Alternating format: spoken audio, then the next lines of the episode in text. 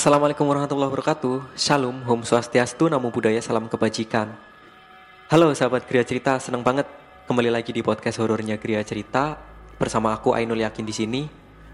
Gimana kabar nih teman-teman? Harapan aku semoga sehat dan bahagia selalu ya Dan aku mau ngucapin makasih banyak buat kalian yang udah dukung aku Udah support aku dengan subscribe Gria Cerita channel di Youtube dan makasih banyak buat kalian yang selalu setia banget dengerin podcast horornya Gria Cerita di Spotify dan yang lain ya. Makasih banyak. Harapan aku semoga Gria Cerita ini bisa menghibur kalian ya, bisa menjadi sarana hiburan buat kalian di tengah-tengah pandemi seperti ini, di saat kita lagi harus di rumah aja, harus belajar dari rumah, kerja dari rumah, ibadah dari rumah. Semoga Gria Cerita Channel merupakan salah satu hiburan buat kalian gitu ya. Kita termasuk beruntung nih guys, karena hidup di zaman sekarang yang teknologinya serba maju, serba bisa gitu ya. Kita mau telepon juga sambil tiduran ya bisa telepon, bisa saling berkomunikasi pakai video call sama saudara kita yang jauh, sahabat kita yang jauh, atau pacar kita yang jauh.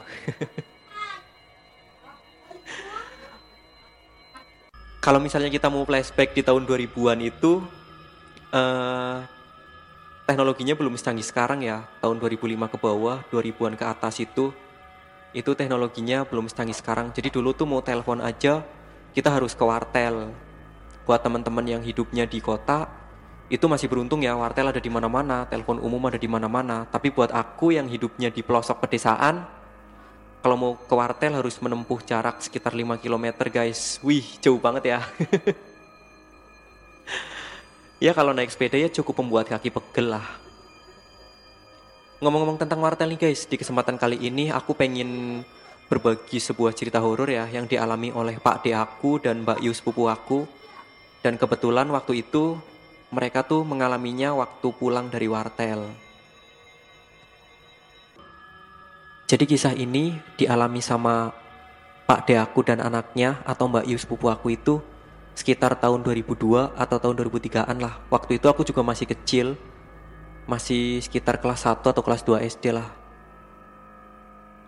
Dan kalau tadi aku sempat bilang dari rumah aku ke wartel jaraknya sekitar 5 km, rumah pade aku lebih masuk ke pelosok lagi nih guys. Lebih masuk ke pedesaan lagi. Jadi kalau misalnya pengen ke wartel, ya harus menempuh jarak sekitar 7 atau 8 km. Sekedar informasi, di desa aku satu kelurahan hanya ada satu wartel, jadi orang satu kelurahan kalau pengen telepon ya cuma ke wartel itu, nggak ada wartel yang lainnya lagi. Dan dari rumah Pak De aku, kalau misalnya pengen ke wartel ada dua jalur. Jalur yang pertama melalui jalur desa, termasuk melewati rumah aku, tapi jaraknya lebih jauh. Dan jalur yang kedua melewati persawahan, melewati tikungan yang terkenal angker juga, tapi jaraknya lebih deket lagi gitu. Dan saat itu emang Pak De aku lagi ada keperluan mendesak sama saudaranya yang ada di Jakarta ya. Sama saudara dari Bu De aku yang ada di Jakarta dan keperluannya benar-benar mendesak banget jadi harus dibicarain lewat telepon. Dan saat itu habis maghrib Pak De aku sama anaknya berangkat ke wartel naik sepeda karena waktu itu di desa kan belum banyak nih yang punya motor gitu ya. Jadi naiknya ya sepeda gitu. Setelah telepon di wartel Pak De aku pulang itu masih gerimis guys. Jadi berhubung hujannya masih gerimis ya Pak De aku milih buat nerusin perjalanan kan. Daripada berteduh dulu nanti hujannya tambah gede malah semakin malam jadi yang ada di pikiran Pak De aku tuh seperti itu. Akhirnya Pak De aku lebih memilih buat meneruskan perjalanan pulang. Dan saat itu Pak De lebih memilih jalur yang kedua, jadi yang lewat persawahan itu karena emang lebih deket. Karena kan udah mau hujan juga ya. Padahal waktu berangkat tuh mereka melalui jalan desa dan sempat mampir ke rumahnya aku juga. Waktu itu aku pengen ikut kan karena biasalah anak masih kecil gitu kan kadang-kadang pengen ikut gitu kan.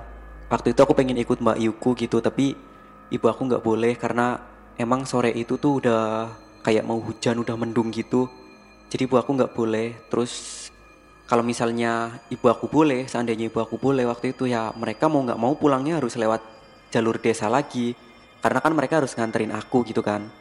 Tapi berhubung ibu aku nggak boleh dan ternyata waktu mereka pulang tuh udah gerimis akhirnya mereka lebih memilih jalan persawahan atau jalur singkat gitu kan. Dan waktu itu jalanan masih gelap guys. Belum banyak penerangan jalan seperti sekarang. Dulu tuh jalanan masih gelap di desa aja masih gelap apalagi yang lewat persawahan gitu ya. Jadi emang bener-bener masih gelap banget.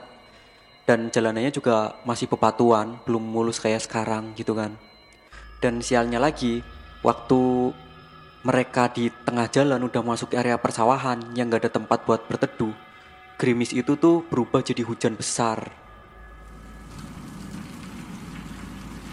Akhirnya berhubung gak ada tempat yang buat berteduh ya mereka mau gak mau memilih buat meneruskan perjalanan. Pak De aku terus melaju sepedanya. Terus waktu itu penerangan juga karena belum banyak ya kayak yang udah aku bilang tadi. Dan mereka cuma ngandelin penerangan dari sepeda itu dari lampu sepeda. Dulu kan ada sepeda yang penerangannya dari lampu yang ada dinamonya itu ya yang dinamonya ditempelin ke roda sepedanya itu. Nah mereka cuma ngandelin penerangan dari situ.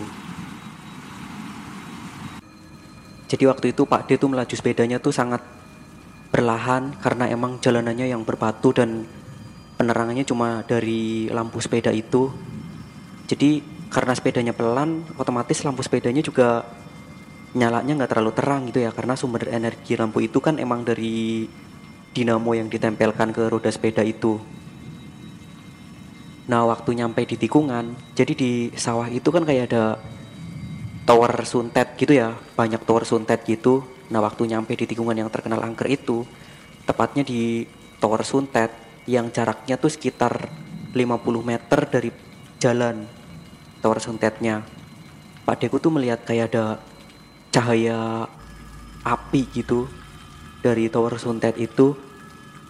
Dan waktu itu yang ada di pikiran Pak Deku tuh itu cahaya apa? gitu kan. Apa tower suntetnya konslet gara-gara kena hujan? Pikirannya tuh kayak gitu. Dan setelah pada aku semakin dekat tiba di tikungan itu baru jelas kalau yang ada di tower suntet itu yang menyala-nyala itu tuh merupakan hantu Banaspati jadi emang mereka berdua tuh melihat hantu itu dan kebetulan posisinya ada di tower suntet ya agak ke atas gitu. Tower suntet itu kan tinggi banget ya. Dan kebetulan posisinya hantu itu tuh masih kecil dan emang semakin kecil karena mungkin kena hujan juga. Karena kabarnya kan hantu itu kan takut sama air gitu ya. Kalau ada air tuh takut karena emang panas pati itu api gitu kan tapi pada aku tetap pada aku sama Mbak Yu aku tetap baca doa gitu baca ayat kursi gitu sampai melewati tower suntet itu yang jaraknya sekitar 50 meter dari jalan dan sesampainya di rumah mereka langsung menceritakan apa yang mereka lihat sama bude aku.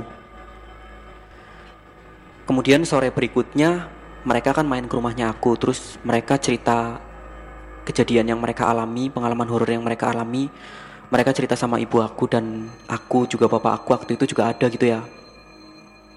Karena waktu itu bapak lagi di rumah biasanya kan bapak di Jakarta dan waktu itu bapak lagi di rumah dan cerita itu sampai sekarang masih tetap aku ingat gitu kan jadi aku share di sini bareng kalian dan emang sepatutnya kita harus percaya gitu ya kalau mereka itu yang tak kasat mata ada dan terkadang secara kebetulan mereka tuh bisa kita lihat atau emang mereka emang sengaja ingin menampakkan eksistensinya sama kita gitu ya dan mungkin cuma ini di episode kali ini cuma cerita ini yang bisa aku bagikan. Semoga kalian terhibur dan tetap aku tunggu cerita-cerita misteri dari kalian ya. Kalau kalian punya pengalaman horor atau misteri silahkan dong cerita bareng aku di sini melalui teks atau kalau pengen cerita secara langsung boleh melalui audio ya. Dengan suara kalian direkam terus dikirim ke kriacerita@gmail.com atau kalau misalnya pakai teks juga bisa ke fanpage-nya Kriya Cerita facebook.com slash cerita dan sekian dulu dari aku sampai jumpa di cerita yang selanjutnya. Tetap jaga kesehatan kalian, hindari kerumunan dan wassalamualaikum warahmatullahi wabarakatuh.